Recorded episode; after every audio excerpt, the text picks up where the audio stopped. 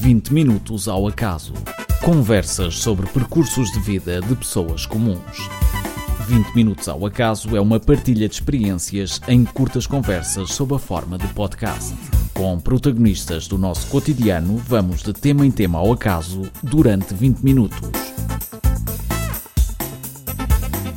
Olá, iniciamos aqui o nono episódio de vinte minutos ao acaso. Sejam bem-vindos. Eu sou o José Pedro Borrego e o meu convidado é o António Azevedo. Tem cinquenta e sete anos, é pai da Maria Ana e é engenheiro eletrotécnico na área da compatibilidade eletromagnética. Olá, Azevedo. Bem-vindo. Obrigado por teres aceitado este meu convite.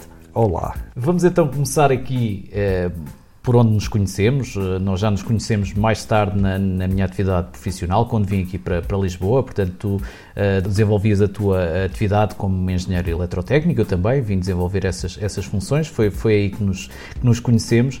Mas eh, tu eh, és dos Açores, convém, convém dizer isto, e eh, hoje em dia tu és eh, engenheiro nesta, nesta área de, da compatibilidade eletromagnética, mas eh, como é que tu começaste a dar os primeiros passos nestas áreas das eletrónicas e da eletrotecnia? Ah, isto foi nos Açores, em São Miguel, sou, sou corisco, mal amanhado.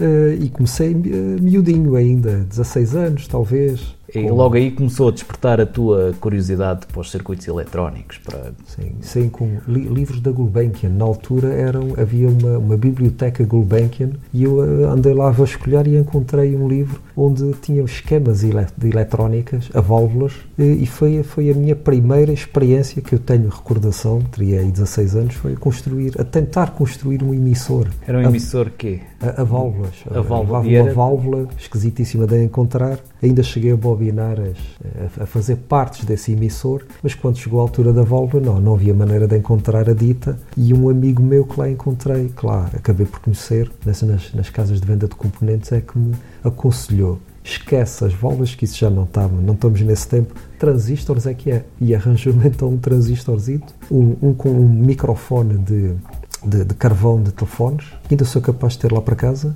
e uma bobina do oscilador local de, de, um, de um rádio de, e era, era um emissor de, de amplitude modulada? Era, de, de, de ampli- sim, de, de, de, não de A M, de A M, felizmente, e, e funcionou. De onda média? onda média, e acabou por funcionar quase encostado ao rádio, mas acabou por funcionar. Isto, isto estamos a falar mais ou menos de que ano? Ora, eu teria dezasseis anos, isto terá sido aí a mil novecentos e setenta e pouco. setenta e quatro, setenta e cinco, setenta e seis, por aí. E, e como é que eram os Açores desta altura? Vocês tinham acesso a esta informação? Estás a dizer que foi pela Gulbenkian que chegaste a isto? Era, era difícil, por vezes, ter acesso à informação? Ou... E, informação. Não havia televisão nesse tempo, havia rádio.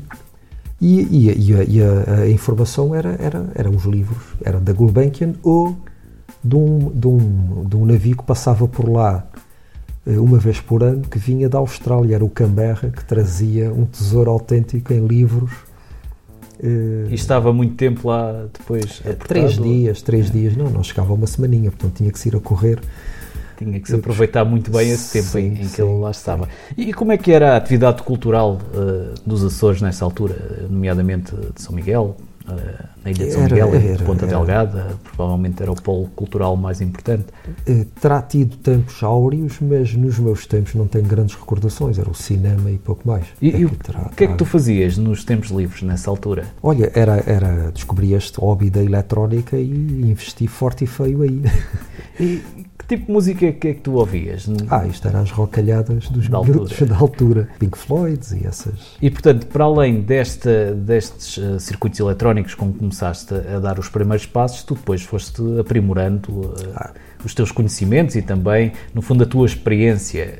Uh, tens, assim, alguma situação uh, que te lembres que tenha sido importante o teu contributo nesta área? Ora, isto talvez fazendo uma cronologia da minha evolução, eu fui variando algumas atividades. Passei, por exemplo, pelo cinema. O audiovisual. Eh, sim, sim, na altura, cinema químico, em oito milímetros, com banda sonora e sem banda sonora. A banda sonora era à parte, tinha lá um, um primo meu, que agora estará por cá, que foi, e, e foi com ele que, que participei com as minhas competências técnicas a nível de e luz, uhum. de, de mecânica, com um carril para movimentar a câmara e mais. Ah, e uma mesa de mistura de som.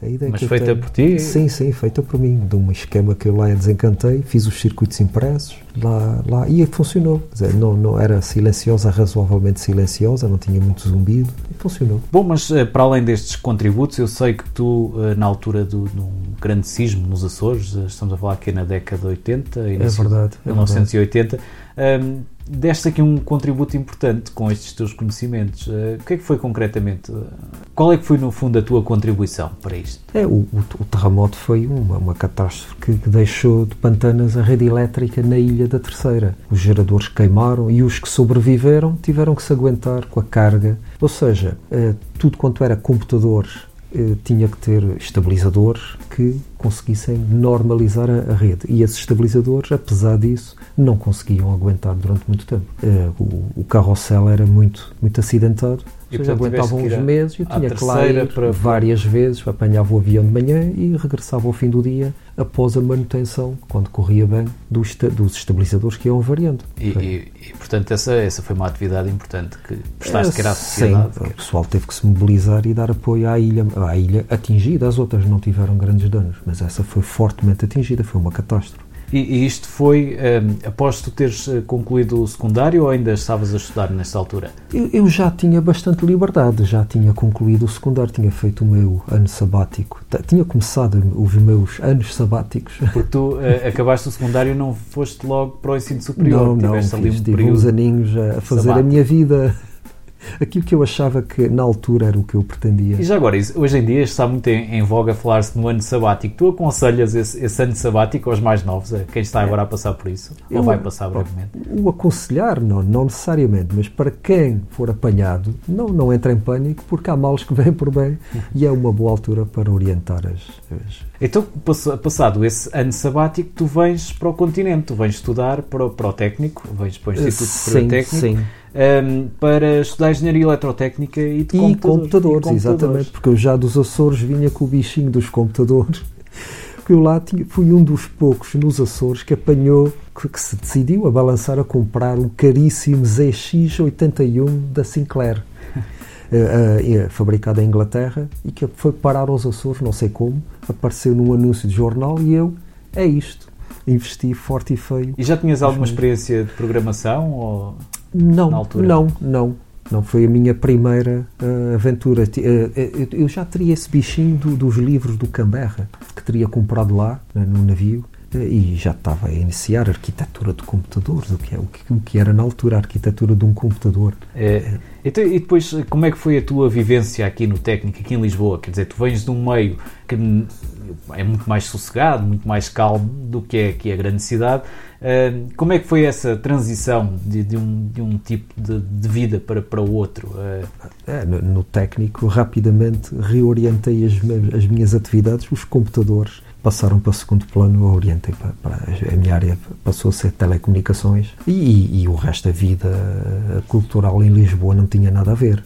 Eram os encontros de música contemporânea, era o jazz em agosto, era, era a rádio, a rádio tinha programas fantásticos, o F, na, na, na F M ouvia-se muito boas emissões. O que é que costumavas ouvir na altura? Tens ideia era, assim de algum programa ou de algum autor? Era, era a Antena dois que passado, que, dos tempos do técnico, lembro das minhas madrugadas de estudo, à sexta-feira, vê lá, ficar agarrado a estudar à sexta-feira era duro. E havia um programa que amenizava isso, que era um jazz na Antena dois. Estavam a iniciar emissões de jazz. E, e desse teu tempo no técnico, quais é que foram os professores eh, que mais te marcaram? Ah, esses aí esses ficaram para, para, na memória. O, o Abreu Faro, famosíssimo, já, já, já falecido, de, que é que ele dá? de eletromagnetismo, magistralmente e com um empenho tremendo. Era o Abreu Faro. Estou-me a lembrar também do... Salema, o professor Salema também, com uma grande alma, ainda hoje, em muito empenhada, esse ainda, ainda felizmente, aí, vivinho da Silva, sim senhor, e, e, e do, do Padre Resina. O Padre Resina só tive três aulas com ele, mas ele ficaram... Era mesmo padre? Era padre, era padre. E dava aulas no técnico? Sim, sim, sim. tinha vários licenciaturas. É que nós associamos normalmente um padre mais às questões filosóficas e mais às letras, mas neste caso temos aqui um padre engenheiro ou físico. Sim, sim, sim. E, o que é que e, recordas das aulas dele e da forma como... Da relatividade restrita e a generalizada. Ele fazia questão de todos os alunos do técnico, se quando saíssem, já terem as noções elementares, diga-se de passagem, mas as, as suficientes para não ser um tema estranho, a relatividade. E, portanto, já estamos aqui a falar de várias áreas do conhecimento. Uh, estamos a falar da, da, da, da física, da, da relatividade, estamos a falar da, das áreas de propagação, uh, de telecomunicações e antenas, provavelmente. Uh, sim, sim, também tive um professor que me deixou boas recordações, uh, o Armando Larcher Brinca. Esse, esse o que é que recordas mais nele? Uh, Eu sei que ele, as antenas mirabolantes que na altura ele apresentou e descreveu muito bem, o dipolo de curto, o dipolo de meia onda. Hoje em dia há muita gente que fala em antenas e não, não, não tem as noções que, que, que, ele, que ele forneceu muito boas. E, e havia ali alguma parte experimental também de testar conceitos novos com essas antenas, ou eram mais esses conceitos standard, vamos lá, que, que hoje em dia ainda, ainda são usados? Eu lembro-me da, na altura um simulador do método dos momentos, era uma coisa que não estava acessível. Pois, para a altura isso já era, era, era bastante desenvolvido. Não? Eu ainda me lembro de ter feito à unha, com uma matriz muito simples, poucos elementos, e resolver as equações à unha mesmo. O computador é fundamental. Quais é que foram os projetos que desenvolveste no técnico que, que mais te marcaram? Foi o meu, meu trabalho final de curso, foi escolhido quase a dedo e foi, foi, empenhei-me bastante, foi, uma, foi um acoplador contradirecional. Isso na altura era tecnologia de vanguarda. Era, era. As, as microstrips estavam, já estavam a, a começar a ser dominadas, as equações, tudo isso. É desta altura que te vem o teu interesse pela ciência? Eu sei que tu hoje em dia preocupas-te bastante em estar atualizado relativamente a temas como a astrofísica, a física. É daqui que vem ou é ah, mais atrás? Ah, isto vem de trás, talvez da banda desenhada, ficção científica, o, o Valerian, isso tudo, e depois motivou para, para as correspondentes. E já agora que estás a falar nisso, quais é que são os teus autores preferidos na, na banda desenhada? A banda desenhada é o Mazieres de, do, do, do, do Valerian, que para mim continua a ser, foi adaptado há pouco tempo ao cinema e não ficou mal, retrata muito bem é, o que era. Então, e, e depois nestas questões, voltando agora aqui um bocadinho atrás, da física e da astrofísica, hum, o que é que tu te preocupas em, em perceber? Queres compreender melhor o universo, de onde é que nós vimos, como é que tudo isto começou? Uh, quais é que são as tuas preocupações que te levam a estudar este, estes assuntos, ou pelo menos a, a ler sobre isto? Ah, fundamentalmente é a curiosidade que nos alimenta. E se há alguma área que, que, tem, que tem a curiosidade e os temas interessantes e as novidades. E tá. Nós hoje em dia temos bons divulgadores de ciência. Tens assim algum que gostes em particular? Ora, deixa-me ver. É tal... Roger Penrose, mas esse é mesmo cientista. Estou-me a lembrar pode desse. Pode ser cientista mas, e divulgador, não é mesmo? É, sim. Isto hoje em dia, a, a ficção científica já não, já não existe. Ah, temos aí a ciência que é tão ou mais imaginativa. E, e quais são as publicações uh, científicas que costumas ler? Ah, isto é a, a, a, a incontornável Ciência Vie. Que é uma publicação em francês. Francês, e os franceses dão muito, a, animam muito bem as, as ideias que querem transmitir. E do que tens lido ultimamente, quais foram aqueles temas que te despertaram maior interesse? Ora, esta, esta história dos, dos planetas, os exoplanetas, isso toda a gente anda curiosa em relação a isso. Uh, e, e as teorias sobre uh, os, os, os limites deste, uni, deste, deste mundo em que vivemos, este universo. Mas tu, tu, não, tu não ficas só pela ciência, tu também lês uh, filósofos uh, contemporâneos. Tens assim algum que queiras destacar? Isso, é, isso acaba por vir sempre da, da, da mesma fonte, que é a banda desenhada, que descobri há pouco tempo uh, uh, as novelas gráficas. E há uma, uma, uma publicação que eu recomendaria, é por, pelo interesse que tem, ela tem passado despercebida, parece-me, mas é, é genial, é feita por, por, por autores gregos, e não, é, não são dois, são uns quatro, que é o Logicomics. Que é sobre, sobre o, a lógica, a filosofia eh, e uma aventura fenomenal de, de, de Bertrand Russell, que é dos meus grandes filósofos e pensadores, já falecido. E eu sei e, que tu tens também um grande filósofo que gostas muito, português. Ah, temos, temos aí o, o José, José Gil, Gil, o José Gil do, do Portugal hoje, o medo de existir. Nós... Porquê que gostas das ideias dele ou da forma é, como ele expõe? Ele, ele põe o dedo na ferida ali. de... É particularmente acutilante. Uh, sim, sim. Nos sim. temas... Em... E, e, e, neste, ele atualmente abordou de forma... pôs a nu estes populismos, que estamos a estes populistas, que vai desde o futebol, começa aí e vai por aí fora. Estamos a ser atacados de forma brutal por essa gente. A ver se isto passa, mas ele já já é preciso começar por algum lado. Alguém denuncia, ele teve essa coragem. Lembras-te assim de alguma tirada em particular que ele, que ele uh, tenha nesses, nesses seus livros, nesses seus ensaios filosóficos? Eu sinceramente só lendo, só lendo, mas a, a qualificação que ele dá dessa gente é, está muito bem feita, não, retrata muito bem estes, estes populistas. E, e tu, eles que o leiam, eles que o leiam. Portanto, recomendas uh, o José Gil, uh, algum, alguma obra em particular? Uh, queres destacar do, do José Gil? É, é este, o Portugal hoje, o medo de existir, porque nos retrata muito bem e a gente vendo o nosso retrato. Fica a tua, a tua sugestão. Uh, mas tu, além disso, tens gostos muito ecléticos quanto à cultura e à música em particular. Tu tens, és um especial apreciador de, de música clássica. Uh, como é que começa o teu gosto pela música clássica? Ah, isto é, é de família, isto é de família. É, é um tio meu que é um conhecedor supremo desses assuntos e ele foi mostrando as, as, as, os compositores, eh, os, os Gershwin, o, o Villa-Lobos, mais recentemente, o Olivier Messiaen, assim do Villa-Lobos, as Bachianas Brasileiras são uma coisa lindíssima. Eh, o Stockhausen, que é, esse já é mais duro, mas tive a felicidade de U A, de vem vários concertos, várias passagens dele em Portugal, o Sirius, eu assisti, eu estava lá no Beato, eh, e, e vou, o que vai aparecendo publicado vai-se comprando para apreciar. E, e para além dos compositores ditos clássicos, eh, tu gostas também destes eh, compositores contemporâneos, que são um bocadinho fora do vulgar. Eh, eu sei que tu de vez em quando vais a uns concertos na Gulbenkian, eh, ah, precisamente é para ouvir estas, é, é esta que... nova tendência, estas novas tendências na, na música clássica. É, é, é, são, são, para mim era um ilustre desconhecido, apesar de já não ser um fulano muito novo, o Zorn. Este John Zorn, acabadinho de ouvir aqui no, no Jazz em Agosto, gostei muito. Foram uh, uma das últimas impressões dele, deles, do grupo, uh, foi as bagatelas, bagatelas. Pois, porque tu, muito. relativamente ao jazz, és também um frequentador assíduo de, de espetáculos de jazz. Tu não perdes um, eu diria, é, o que pelo posso, menos os mais importantes. Do Jazz em Agosto, não perco isso aí, só mesmo se, não, se tiver de férias. Quais, é quais é que são os teus gostos, assim, no jazz? Quais são os músicos de eleição, as formações ah, é, que mais gostas? É o jazz clássico, e sinceramente tenho que dizer que com a idade que tenho é, são os clássicos, o, o Gershwin, o Duke Ellington, tem, tem, e dentro da clássica também tem alguns compositores é, que, se, que se aproximam é, de, dentro desse género do jazz. Portanto, estes experimentalismos que há hoje em dia dentro do jazz, de estar ali novas, novos sons, novos conceitos, não te atrai muito? Não, sinceramente.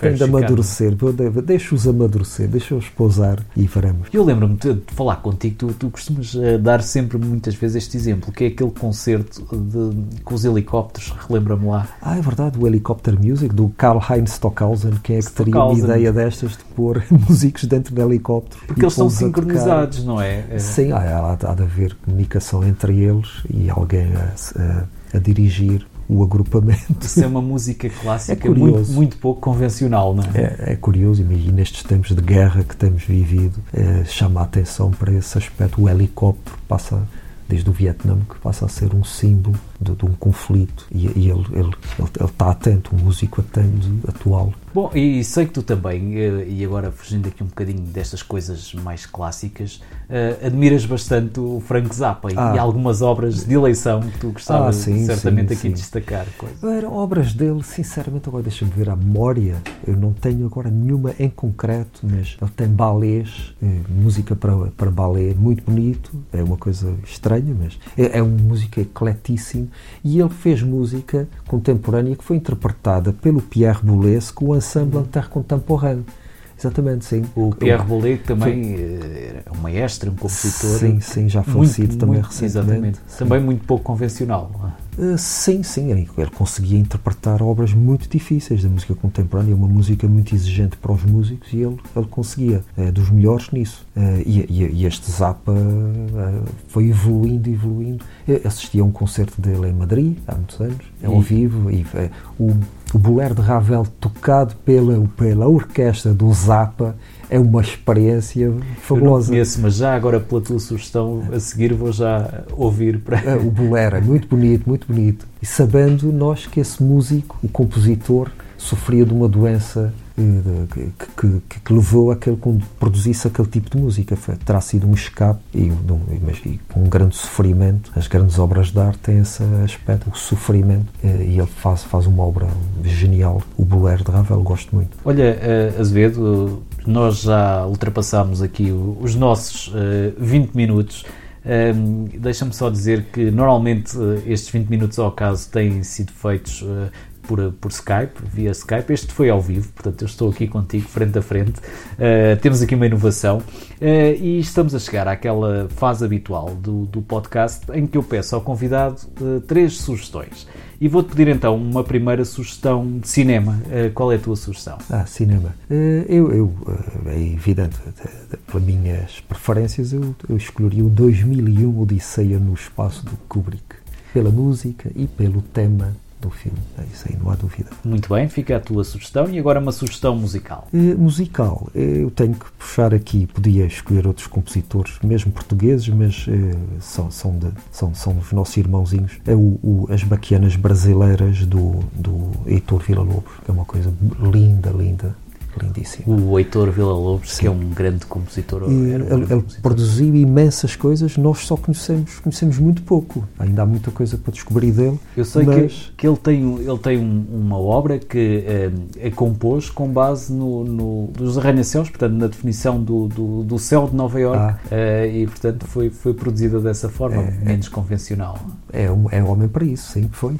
Acredito. E, finalmente, peço então uma sugestão de leitura. É a leitura. Isto, para esta época do ano, seria muito bom revisitar. Já está publicada há bastante tempo, mas ainda continua nas livrarias. É uma novela gráfica muito bonita, e mesmo para quem não, não seja muito apreciador do género, uh, avança. É o Logicomics, é uma banda desenhada sobre uh, uma busca da verdade, de, é uma, mas de uma forma genial. Uh, do, do, empreendida por um filósofo, Bertrand Russell. Azevedo, é. Chegámos assim então ao fim. Foi um gosto ter, ter esta conversa contigo. Olha, obrigado pela tua disponibilidade. Eu é que agradeço. Uh, quanto a nós, voltaremos com um novo episódio de vinte minutos ao acaso e com mais um convidado. Fica atento e continua a seguir-nos no nosso blog em vinte minutos ao acaso ponto wordpress ponto com. Até breve. vinte minutos ao acaso. Conversas sobre percursos de vida de pessoas comuns. vinte minutos ao acaso é uma partilha de experiências em curtas conversas sob a forma de podcast. Com protagonistas do nosso cotidiano, vamos de tema em tema ao acaso durante vinte minutos.